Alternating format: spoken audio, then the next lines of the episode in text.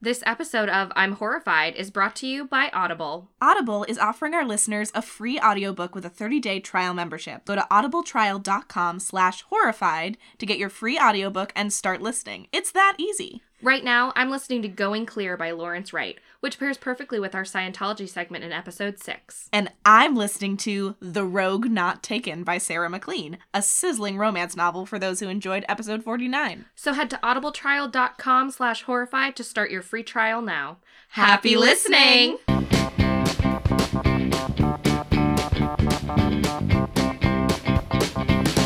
Baller.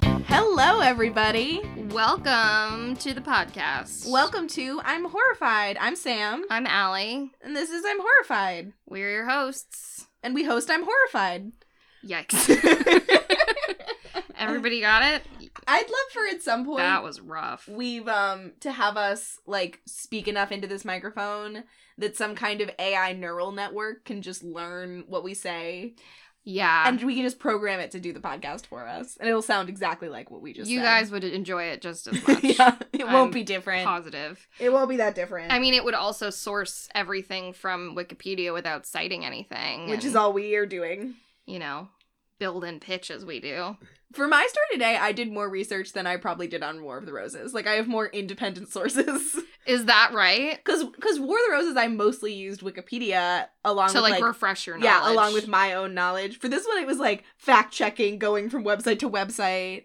Um, I really got in deep. Which is surprising given what your topic is. Yeah. So I'm covering straws. Which I'm nervous about because I feel like I'm gonna have to roast myself after this. But Sam, what are you covering? Today, I'm gonna talk about men who are in love with Natalie Portman. Right.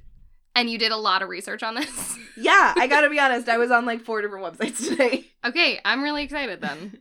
I'm excited for science. But first, let's let's talk about real science and let's roast me because I'm a I'm a bitch who loves a single use plastic. I love single use plastics too. so we're all going to be honest with each other. We're not going to be holier than thou today. No. I might say some facts and figures, but just know in your heart, like picture me wearing like fluffy shorts and a sparkly tank top, Mhm. like a clueless style like sleepwear set, Oh, drinking a milkshake out of like a twisty straw. hmm That's my energy pretty much all the time. Absolutely. So whenever I start to get high and mighty on you, Yeah. just imagine me like And my energy at Disney World too. at Disney World. Yeah. With single use plastics.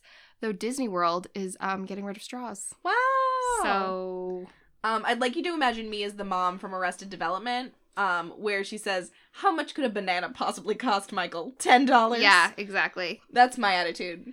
Agree.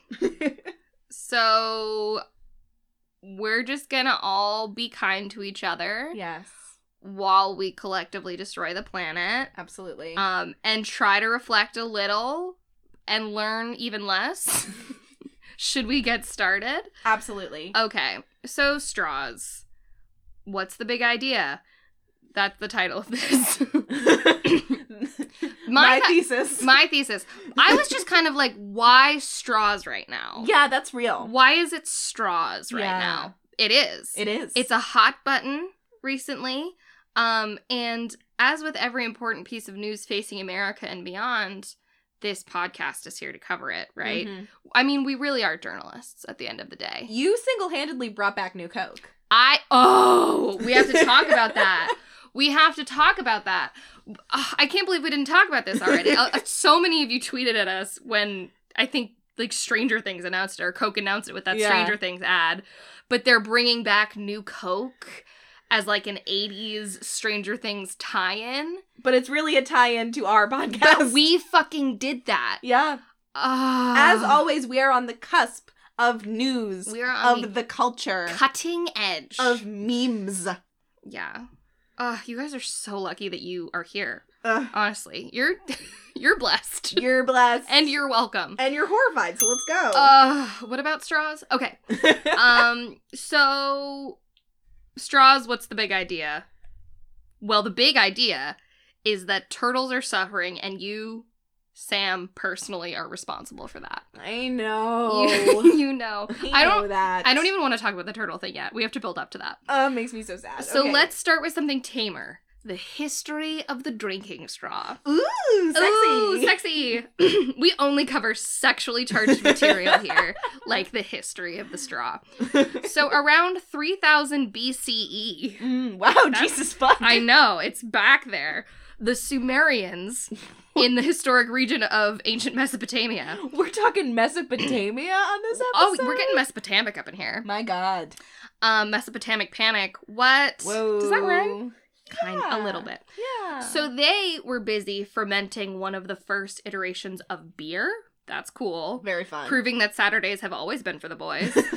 um, they would use like long, thin tubes. I mean, straws. Straws. They made straws and they used them. Is what You I'm know get- what a straw is. Is what I'm referring to. That's what they invented. But so they would, when you're fermenting something, like basically stuff builds up at the top and then Mhm. your fermented beverage is at the bottom. So they would use tubes to reach liquid at the bottom of a fermentation vessel to drink their beer. And sometimes they would be like lined with gold or like turquoise and shit. Ooh. And that sounds awesome. And I want that now. Yeah, me too. Like a gold straw sounds like something Kanye West would have. or a turquoise one. yeah, I want that. I want one in like my birthstone, Yes. which is an emerald, obviously. Ooh. Anyone who doesn't know that I'm a Taurus is just not paying attention at all. Yeah, from from context clues, you should have gotten that she's a you really should have gotten that. I wonder Um, if people could guess my sign from context clues. Guys, what's Sam's sign? Tweet at us. Tweet it. Oh, that's fun. Tweet at us what you think Sam's sign is. I'm excited for this one. Oh my god. All right. So, as the years waned on from ancient Mesopotamia, other forms of straws popped up, such as the ryegrass straw, which were made from segments of ryegrass. What is ryegrass, you ask? It's like a tubular piece of foliage. Great. It's like a leaf or a. It's, it's grass, It's grass. as the name implies. It's, just it's tubular. a grass. And so people would drink stuff through it, but I think they kind of drank stuff through it like you drink soda through a Twizzler. Like it doesn't really work, but the idea of it is fun. Yeah. And, you know, it would just kind of disintegrate and get mushy and liquid. In 1888, Marvin C. Stone was drinking a mint julep in his backyard with a ryegrass straw, and he said, This is bullshit. Absolutely. I am ready for the future. So he wrapped a piece of paper around the rye straw and glued the ends together. Together. Together. Like Brave. Did you rewatch Brave again? I didn't mean to do that. I did rewatch Brave. If you had to change your straws. You Would had you? to change your straws to paper. You should because You it's better for the environment. Um, so he created the first modern paper drinking straw. wow. What? I mean, modern one. Like the the Sumerians did it first, and they did it baller because they Yeah. put gold in it. So let's That's just real. be serious. Sumerians did it first is almost like a historical law. I agree. They almost always did it first. Anything that happened happened in Mesopotamia before it's happening now. yeah. I think. Okay, so in the 1930s, Joseph Friedman invented the bendy straw, which became widely used in hospitals at first because it gave Oh. people like the ability to drink when they were recovering or lying in bed. That makes total sense. That makes sense. Um, and that's exactly what I use straws for today is drinking in bed. Um, so the paper straw is slowly tightening its grip around the zeitgeist. Like straws are a thing and they're getting popular.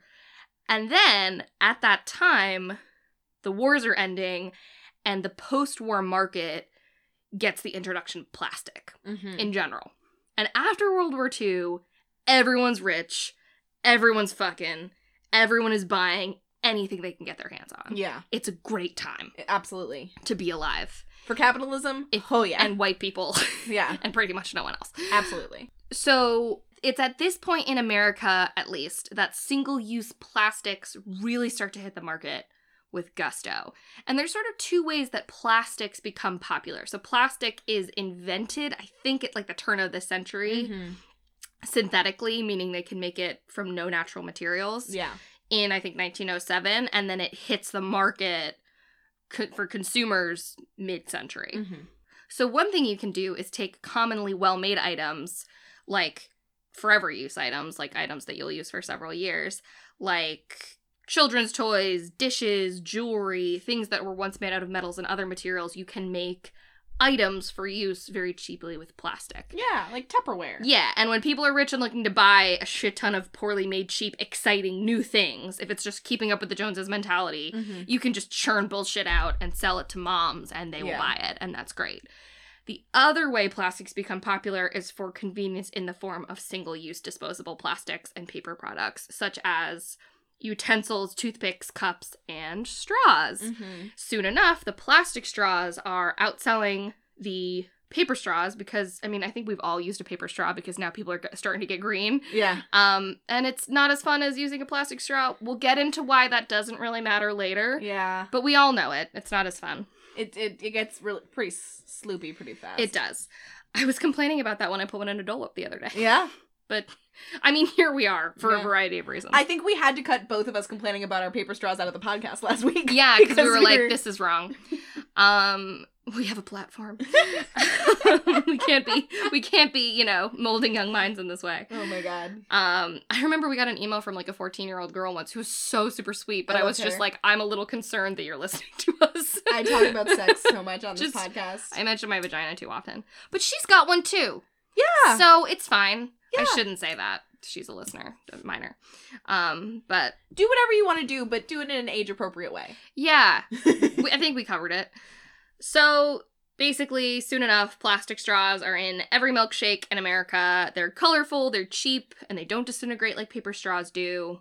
They're perfect. yeah, there could be nothing wrong with There that. There could be nothing wrong. So just to cap off the history of the straw, in the 80s, straws become, you know, they've just been getting more and more popular as there's more and more people consuming them. Mm-hmm.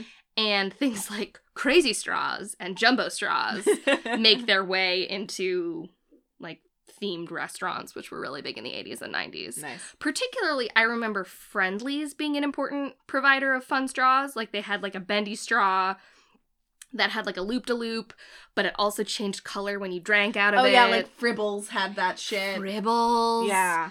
Oh, I'm so sad that Friendly's is out of business. It's out of business? It's mostly out of business. They're all closing. what? Yeah, East Coasters, if you remember Friendly's, What do you mean? Pour Fribble out. Wait, don't say if you remember Friendly's like it never existed. It's what? It's gone. It's dead. I don't know what to tell you. I told you that thing about helium last time, and you were like, "The helium's gone," and I'm like, "Where have you been?" I can't believe it makes sense. We that- need to get this woman a newspaper because the sense- friendly's are dead. The helium is gone. It seems like all the joy is leaving the world. Is all I'm gonna say. That's true. We can't have balloons or ice cream anymore. I don't want to belabor this anecdote, but at Friendly's, so for any of you who weren't born in the New England or East Coast area, Friendly's was just an eatery With ice cream. with ice cream. Like ice cream sundaes were a big thing there. And you would go in, it would take you approximately 45 minutes, and then like conservatively, like three and a half hours to get your food. Yeah. That was a big portion of the experience of Friendly's. Like you would wait a thousand years for Friendly's. and the giant Americana murals. Yeah, exactly. Big old black and white photos of like a lacrosse team in Yeah. 1895. Yeah. Or like a carnival. Yeah. Um, and it was great. And they had a milkshake called the Green Monster, and it had little Oreo ears. Yep. It was amazing. Familiar. It was a great thing, and now it's gone forever. Oh my god. So I don't know what else to say. I'm a wizened crown. Like straws in a way. wow. Let's get back to straws. What are we talking about? okay, so that that brings us up. I'm gonna put friendly's aside. Maybe we'll talk about it later. That pretty much brings us up to the current moment. The obsession with ease, cheapness, and consumerism introduces straws to pretty much every restaurant in America and many homes for personal use. Even just a few years ago, it would be ridiculous to receive a fountain drink or a beverage of any kind without a straw in it. It's just part of the culture now. mm-hmm. Now, Sam, I cannot imagine that that kind of consumption had any effect on our environment. Can I- you? Can you? I'd like it if it didn't. Why do my actions need consequences? Agreed. Good news, it didn't. Podcast over. wow. Let's talk about Natalie Portman. Finally, Um, the important stuff. No, let's talk about how we're fucking up our no, own our planet. our planet is dying. yeah. In reality, the problem isn't so much straws, but just plastic. Yeah. I think we know that. We all know all of this, right? yeah. The commonplace use of synthetic plastic in all forms began, like I said, in the mid 20th century. Mm-hmm. So now it's 2019. Welcome to the now. Um, and according to 2018 studies, 8.3 billion tons of plastic has been introduced to our environment since then. Oh, yikes. Let's like try to think like what's a ton? Like an elephant's like a ton, right? Yeah. So like 8 point and then billion so like a ton is something that you can't even imagine and then like a billion is a number that your brain can't even work around. No, yeah, it really can't. Right? Yeah. Like people say that, right? It's like your brain can't even do it. Yeah. So, so I mean, so, so let's keep going. how much of that plastic do you think is still kicking around? Because we recycle, right? No, but we're not good at it. Right. so almost all of it. Yeah. Nearly every scrap of plastic we have ever made is still on this earth in some shape or form, other than the small portion of it that's been incinerated. And that makes me feel great, obviously. Uh-huh. So I found a wonderful yet horrifying article on earthday.org with some statistics that I thought would be fun to read off, and then realized it would not be fun at all, and I'll sound like one of those like Greenpeace people on the streets who's like, "Our planet is dying, we have to do something." But the thing is, you guys, our planet is dying. A, B, we do have to do We something. to do something. So just like here we go. don't tune out. No. Try to visualize this. I don't want to. So you like remember to bring your canvas tote bag to Shaw's next time. Yes. We're gonna keep this in our brains. We're doing it together. Yes. It's like when you all do like Zumba together. It's like yeah. none of us look great right now, but we're you know we're in it together and it's for a good cause. Absolutely. So let's start with straws. 500 million plastic straws are used every Day. day in Oh, America. Not week, not year. Every day. Oh no. Just America Oh uses no. 500 million straws. I, that didn't even resonate with me. at Just. America. Fuck. and that could circle the earth twice. Great. Just America's. Okay. Like a skinny, horrible belt Uh, around the the planet we're murdering. Have you guys seen um M- Mother? no, with Jennifer Lawrence. It's so crazy. It seemed dumb. Oh no, but the end is wild.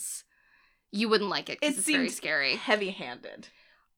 I fucking love it. I don't love it because it's good cinema. I think I just like watched it and I was like, fuck, that's a lot. I love that. Um anyways, we don't have time for that.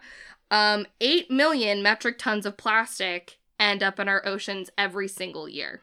So, 8 million tons of plastic in our oceans and there is more microplastic in our ocean than there are stars in the Milky Way. That's a big number. So I can't even talk about microplastic right now, but in a future episode I will. So stay tuned for that. Spoilers, it's terrible. Oh no. So that's terrifying. But of the plastic pollution on our planet, straws themselves make up a relatively small portion, like less than 1%. Uh huh. So why am I picking on straws? Why aren't I talking about plastic bags or forks?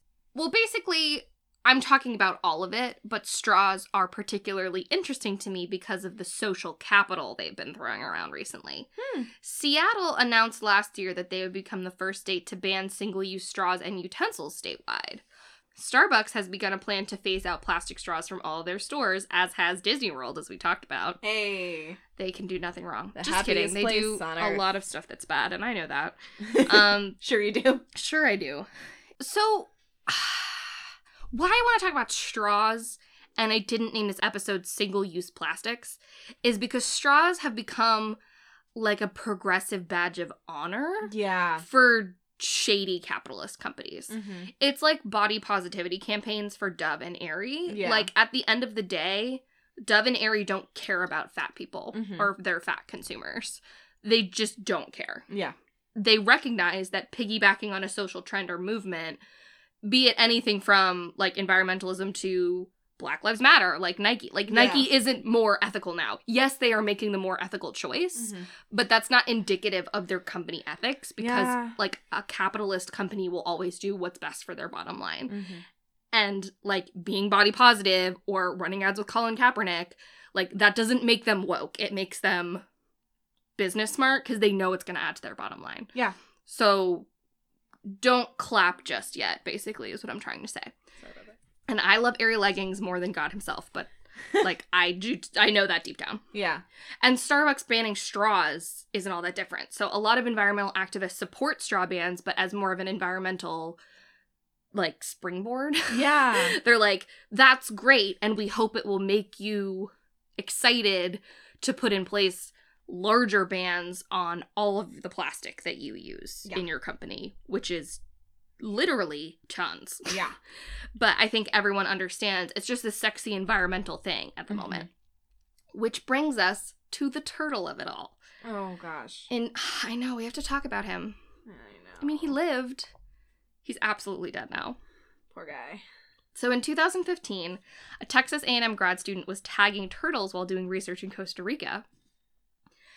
And she managed to capture a video of a sweet sweet turtle having a straw removed from his nose. Poor guy. I have seen this video and can confirm that it will shatter any human heart into a yeah, million it's pieces. really sad. The turtle is clearly suffering and like the turtle version of crying. Like he's in so much pain. And you this is the thing that makes it like almost like a commercial for Greenpeace. You don't know what's actually stuck in him at, at the beginning. uh-huh. And then at the end, you realize it's a straw. Yeah. And it's like, humanity did this to him. Humanity is evil. And the head of the PPC was quoted as saying, in a way, the turtle became a poster child. Well, a poster turtle. Which he fucking was. He is. And that video has 35 million views. Yeah.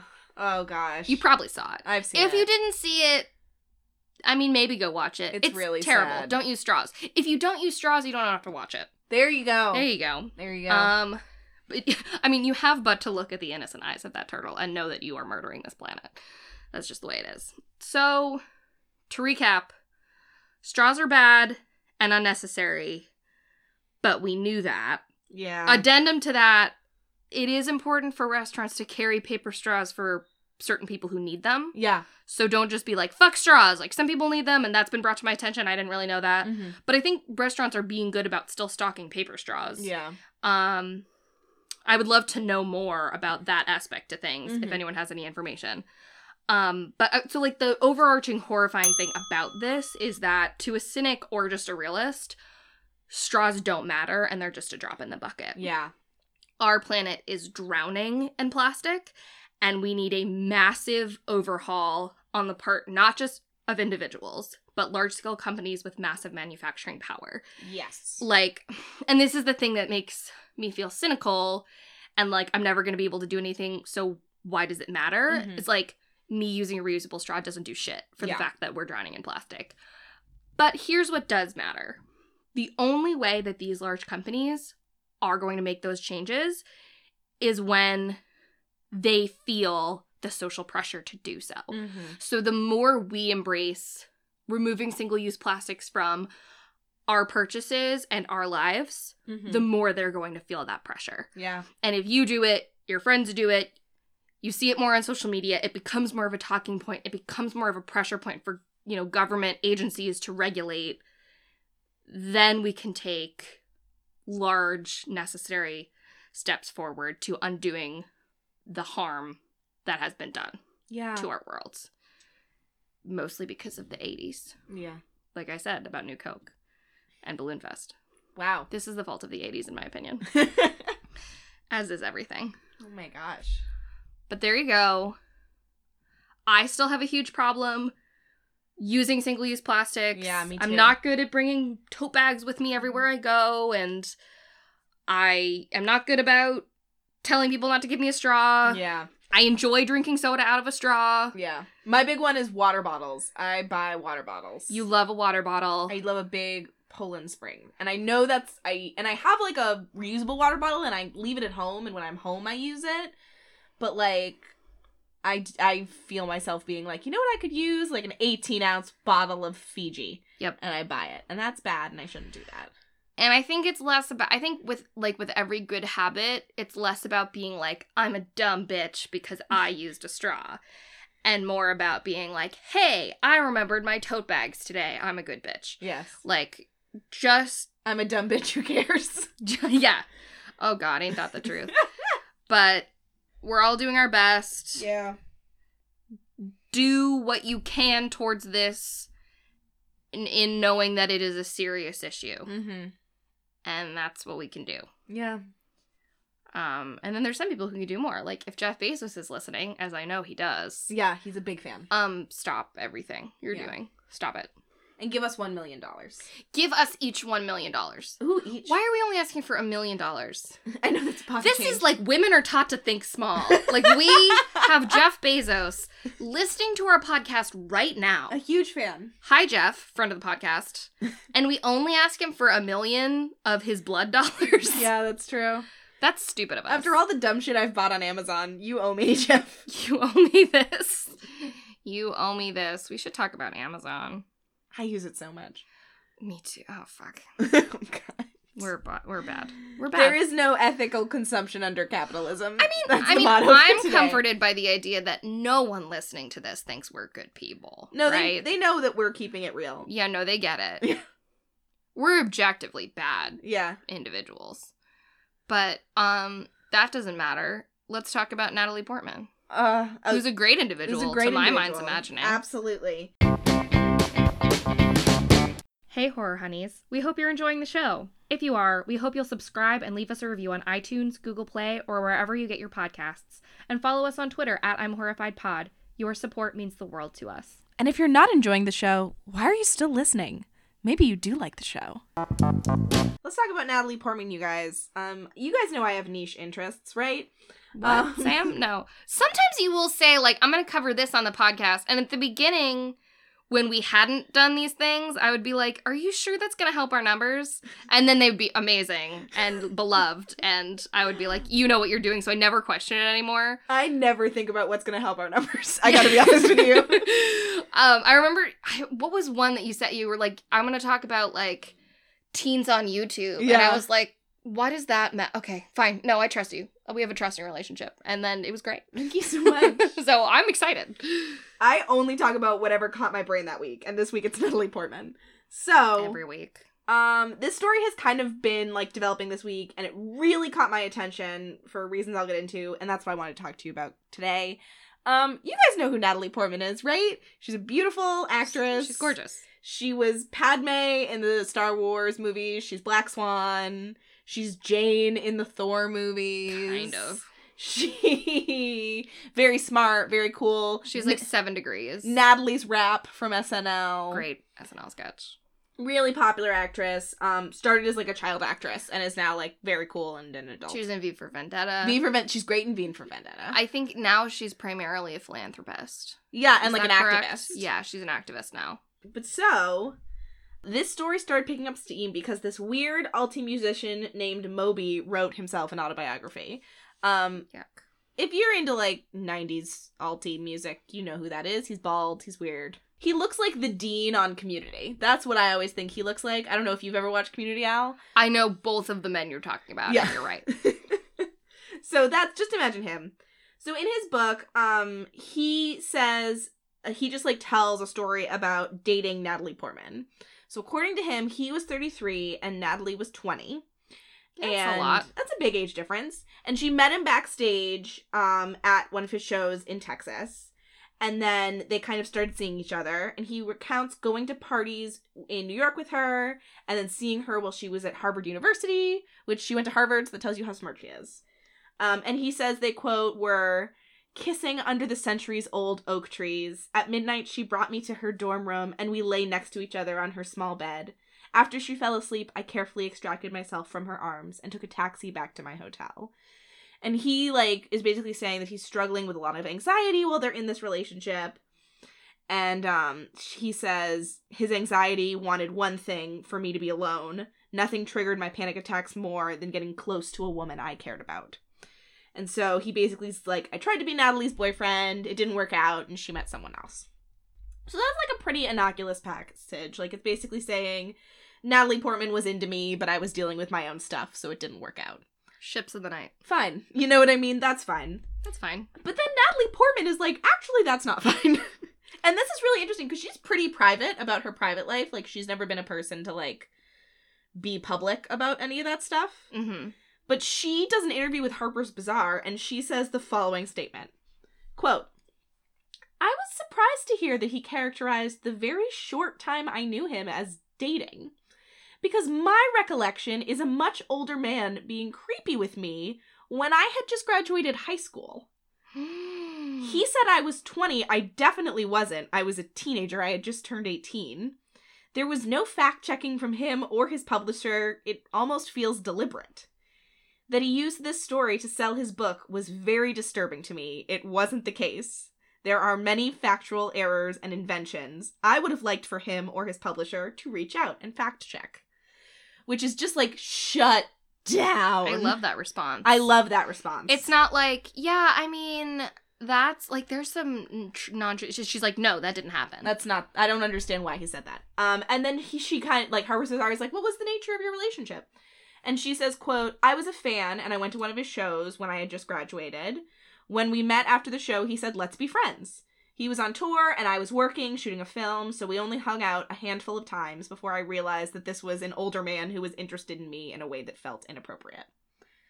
It's just like so radically different from Moby's story, but I'm like not surprised. like Honestly. it totally feels to me very very believable that this man saw his relationship with her in a way that was like just so far from reality. But he is doubling down on the story, which is the craziest thing. Yikes. So he Instagrammed a picture of the two of them together, like backstage at a show, which she says she went to a show, so that's like not proof of anything. But um, he said, "quote I recently read a gossip piece wherein Natalie Portman said that we'd never dated. It wasn't a gossip piece; it was her inter- being interviewed by Harper's By Bazaar. Harper's Bazaar. It wasn't like sources close to Natalie Portman say she's pissed about. Like it was her speaking to Perez Hilton reports. yeah, exactly. So like what a way to start this. Um this confused me as we did in fact date. And after briefly dating in 1999, we remained friends for years. I like Natalie and I respect her intelligence and activism, but to be honest, I can't figure out why she would actively misrepresent the truth about our albeit brief involvement. The story as laid out in my book, Then It Fell Apart, is accurate, with a lot of corroborating photo evidence, etc. Thanks, Moby. Like, so I I don't like a couple things about this statement. Uh, number one, when he's like, "There's a gossip story about this," when it was just her giving a statement. Yeah, wrong. Number two, the fact that he plugs the name of his book in the statement. Bad. Um, and number three, he adds this PS where he says, P.S. I completely respect Natalie's possible regret in dating me. To be fair, I would probably regret dating me too. But it doesn't alter the actual facts of our brief romantic history. Like, the self deprecation at the end just really rubs me the wrong way. That gives me big Milady vibes. yeah, right? Yep. Like, I can see why she wants to pretend she didn't date me, but she did. Like, no, she's saying she didn't. I get she- why she'd rather be into a Chad. yeah. That's how it feels. That's how it feels. Yeah. And again, like he posted this under a picture of the two of them, like around this time. Obviously, him saying like, "See, we knew each other," and it's like, well, she's saying she knew you. She's just saying she didn't date you. That reminds me of like um in elementary school when you were obligated to give everyone a Valentine Yeah. and then I would throw all the Valentines away but keep the Valentine from my crush. Yeah, absolutely. It's a rewriting of history in a yeah, sense. it really is. which is what Moby did. that's what Moby did. So the craziest thing to me about this story is that this is not even the only time something like this has happened to Natalie Portman. Natalie. Um, specifically, it happened with well-known novelist Jonathan Safran Foer. Wow. So this story is lit to me even better than the Moby one. Um, Natalie Portman had been a fan of Foer's work since he published his first novel, Everything is Illuminated, in 2002. And they started an email correspondence not long afterward, just being like, hey, I love your work. Oh, thanks. I'm familiar with yours as well. Oh, cool. We're both smart. Uh, then he publishes this case against eating meat called Eating Animals.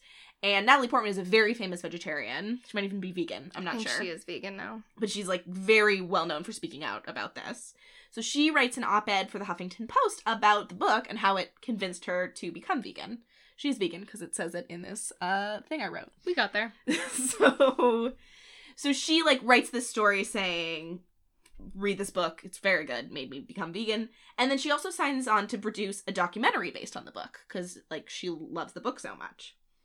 So what that reads like to me is two people who are fans of each other's work who are collaborating right? Yeah. great.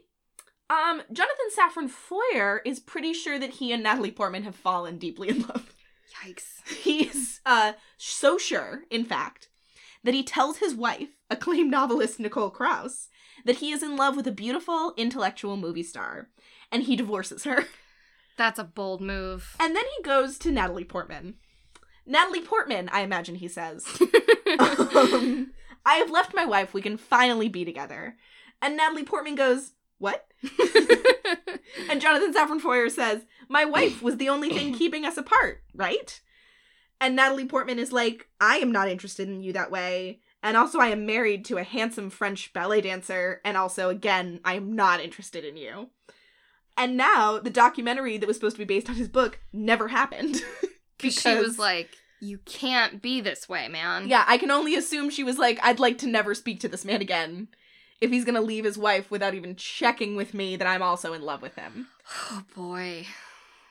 It's just like poor Natalie Portman. Like it seems like these kind of like pseudo intellectual guys really think she's in love with them. I mean, she she is the manic pixie dream girl. yeah, She is right. yeah, in Garden State. Yeah, she's. I mean, that's what the original term was based off I think you're like, right. She, I don't remember who coined it, but I know they coined it off of Garden State. Yeah, Um, and that is like classic trope for men getting way too involved Mhm. emotionally in a one-sided way because they're projecting all of their weird insecurities onto an ethereal brunette woman, yeah, a la 500 Days of Summer, absolutely. which is a good movie that is watched incorrectly by men. Yeah, We should talk about that, we should. but that's very similar, I think.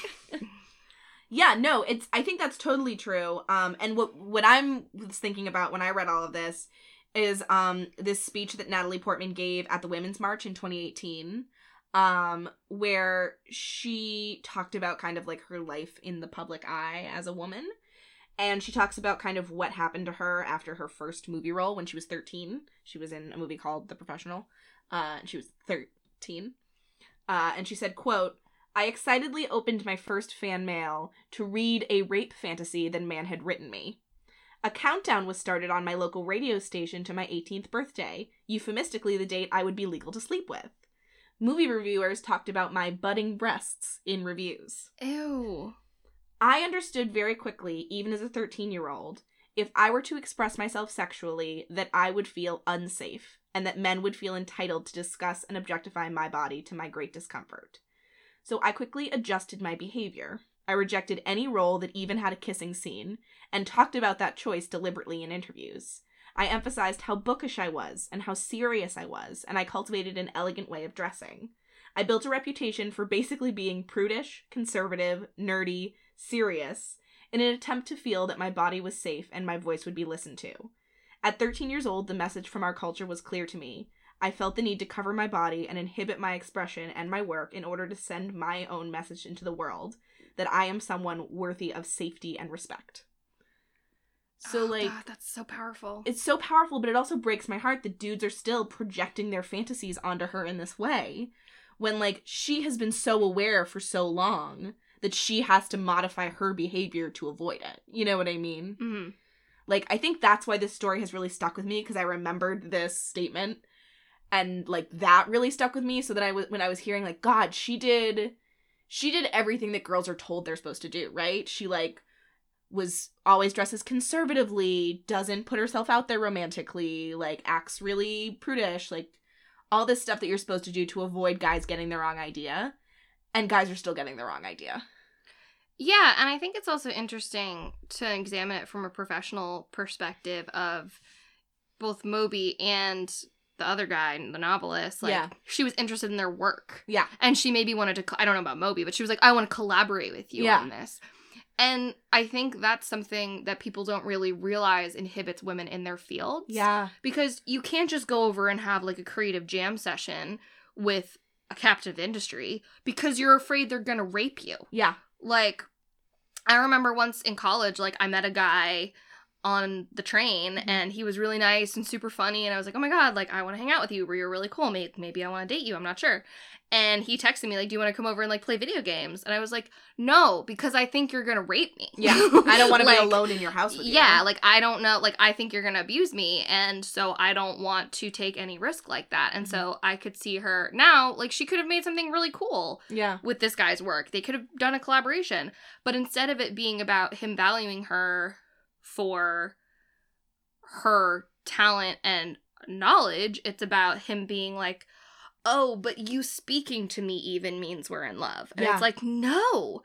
And like, you know, every single movie in which a man and a woman collaborate on anything, they fall in love. So, I mean, I don't understand why anyone would think any differently. Yeah.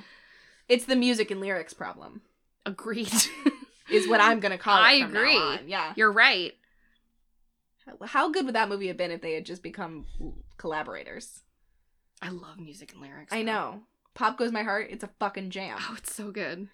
Um Drew Barrymore I've had a lot of people say to me like, I don't like Drew Barrymore. I find her annoying. They're wrong. I don't understand that. I love her. She's precious. Have you seen the Santa Clarita Diet? She's a gift. She's so good. Let's get back to Natalie Portman. Um, yeah, I think that's totally true. Um, at my work recently, we had like a sexual harassment training. Um, and I work in fundraising, and a lot of people who are frontline fundraisers have to go on like donor visits. So they like go to a donor's house and sit down with them. And donors are often like older dudes. And gift officers who are going to people's houses are also often like younger women. So, I mean, there's that. Let's just all be honest. So they were talking about like what to do if, you know, you're feeling like a donor is being inappropriate to you, which is something that happens all over the world, let alone in this industry. And one of the women in the audience raised her hand because like the answer was like report it to your manager and they'll like be taken out of your portfolio and you will never have to deal with them again. But this woman in the audience raised her hand and she was like the thing that I think we don't think about is like okay, I report this guy for being weird we take him out of my portfolio. Maybe we put a note on his account that says never assign him to a woman. Now he's only getting assigned to men, but he's a huge donor to the institution. So the men are the ones raking in all of his money. So they're getting promotions because they can work with this guy who's a great donor. And no woman ever gets the opportunity to work with him because he is a fucking creep.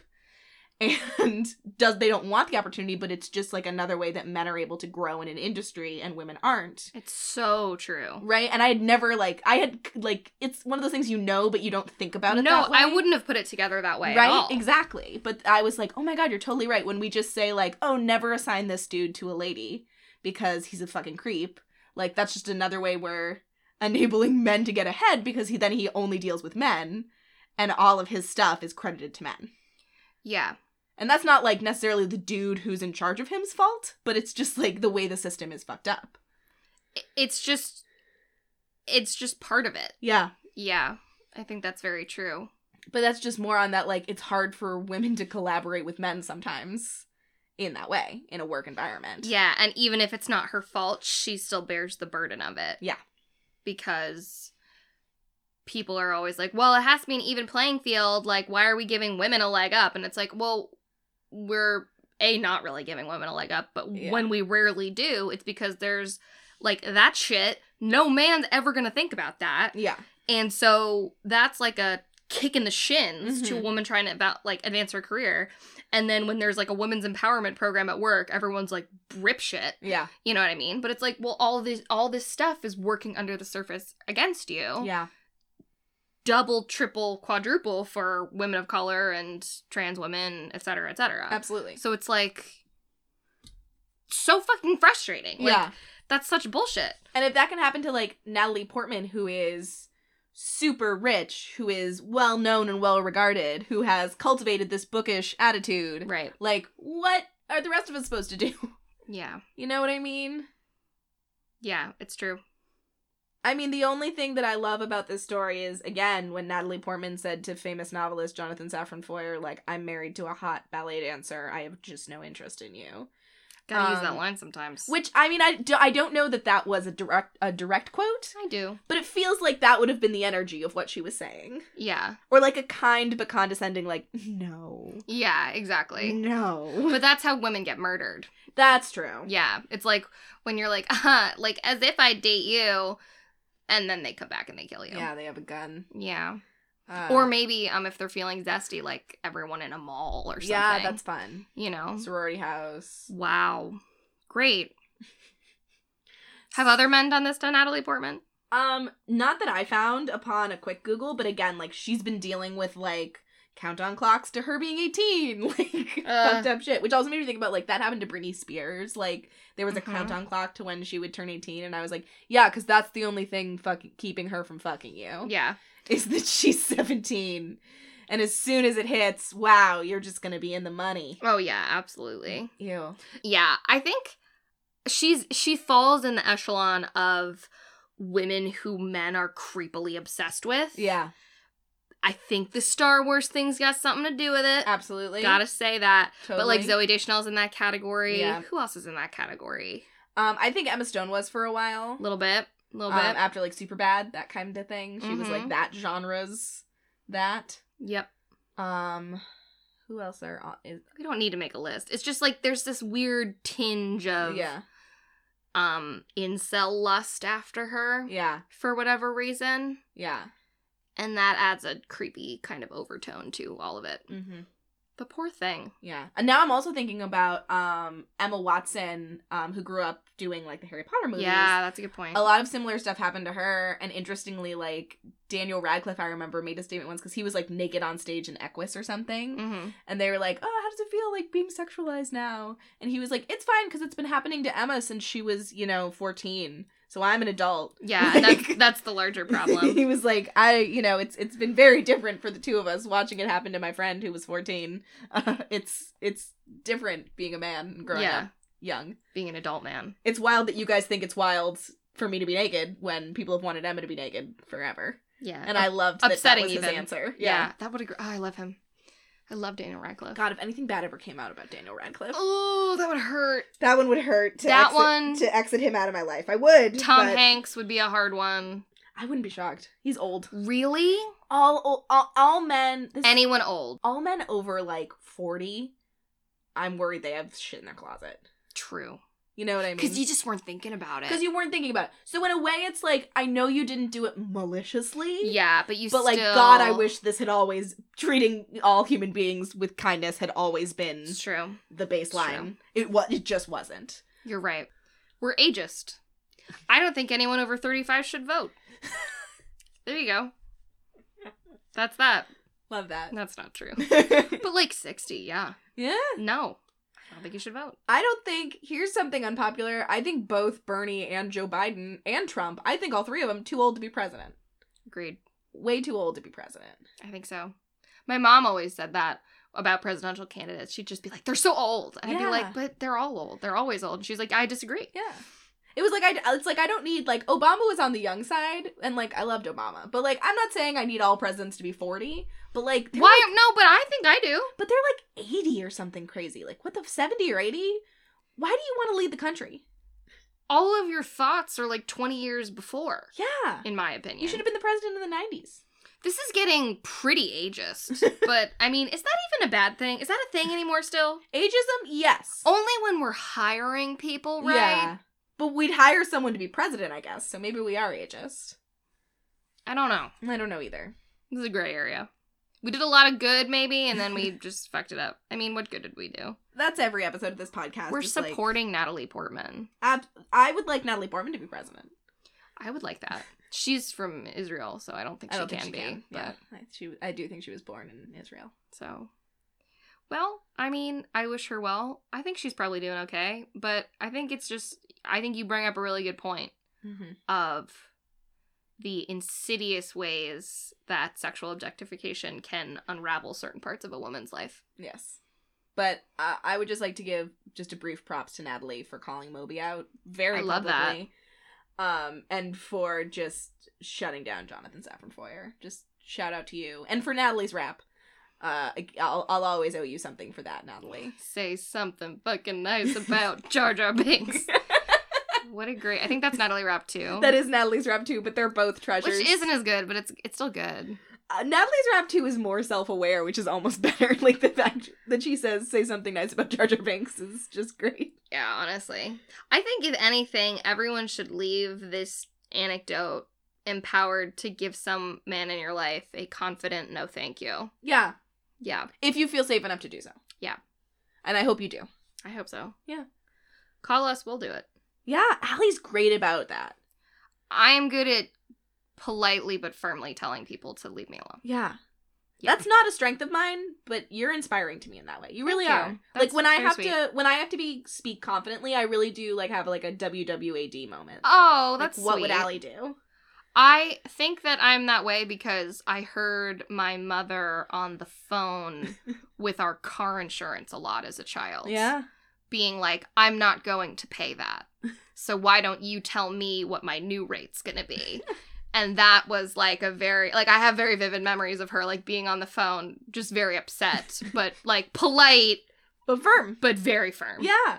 It was a gift. Thank you, mom. Thank you, Suze. it was a big gift. Um, but yeah, channel Natalie. She's doing it. She's doing it. She's out there doing the work. good for her. Good for her. I guess we should all be vegan too. That'd be good for the planet, right? That's hard for me. It's really hard. And I mean, I think I'm trying to do more plant based meals. Like, you don't need to have chicken every night. no. Trying to remember that. But I will say, like sometimes vegans, um, like take it too far. Like you can eat honey. Like honey's not Yeah, you can eat honey. You know what I mean? like stuff like that. It's like, well, you can do that. And it's like being vegan is better for the planet. Yeah. So I, I, we don't have time for this. We do not have time for this. I wish we did. I wish we could solve global warming. I will say though that like your favorite meal is like pasta with tomato sauce. That's vegan. there you go. You can have that. I put cheese on it a lot, You do, and you prefer it that way. and I would rather it had cheese. Yeah, that's true. If it doesn't have cheese, I'm just gonna put more salt on it. That's worse for me. that is true. You love salt. Is salt vegan? Is butter a carb? yes, I think that's a rock. Technically, I think so. we sound so cripplingly stupid right now. Um, I assumed salt was vegan, but then I was just like, I guess I don't know it for a fact. One of the most infuriating things in our early knowing each other when we were like getting used to each other's quirks is that you would salt food before you would taste it. Because I knew it didn't have enough It salt. really always bothered me. I, and it wasn't the kind of thing that bothered me enough to say something because it wasn't doing anything to Becky me. Becky said something. Yeah, no, she did tell you, but I just remembered you would just like get a chicken nugget and salt it, and I'd be like, you don't know. You don't know. One of our It could be too salty. one of our good friends, uh, Lily, um, always said that she was a little psychic, which I believe. She's a mystical person. She's from Southern California. Yeah. So. and so one time she said to me, um, she was like, Sam, I just got this vibe, like, watch your salt intake when you're in your 30s. Just like be aware of it. Oh, Lily. And I was like, What are you, my doctor? Anyone could have told me that. like that's not psychic, that's just recognizing that I have a problem. Any man off the street could tell me that. Also, Lily ate a burrito out of the garbage once. did So, we love you, Lily. yeah, we love you. That's like, what if God was one of us? That's her, all right. Oh, all right, I'm tapped out. Yeah, me too. All right, so Take a breath, watch the Star Wars prequels. watch your salt intake Yeah. and stay horrified. Stay horrified.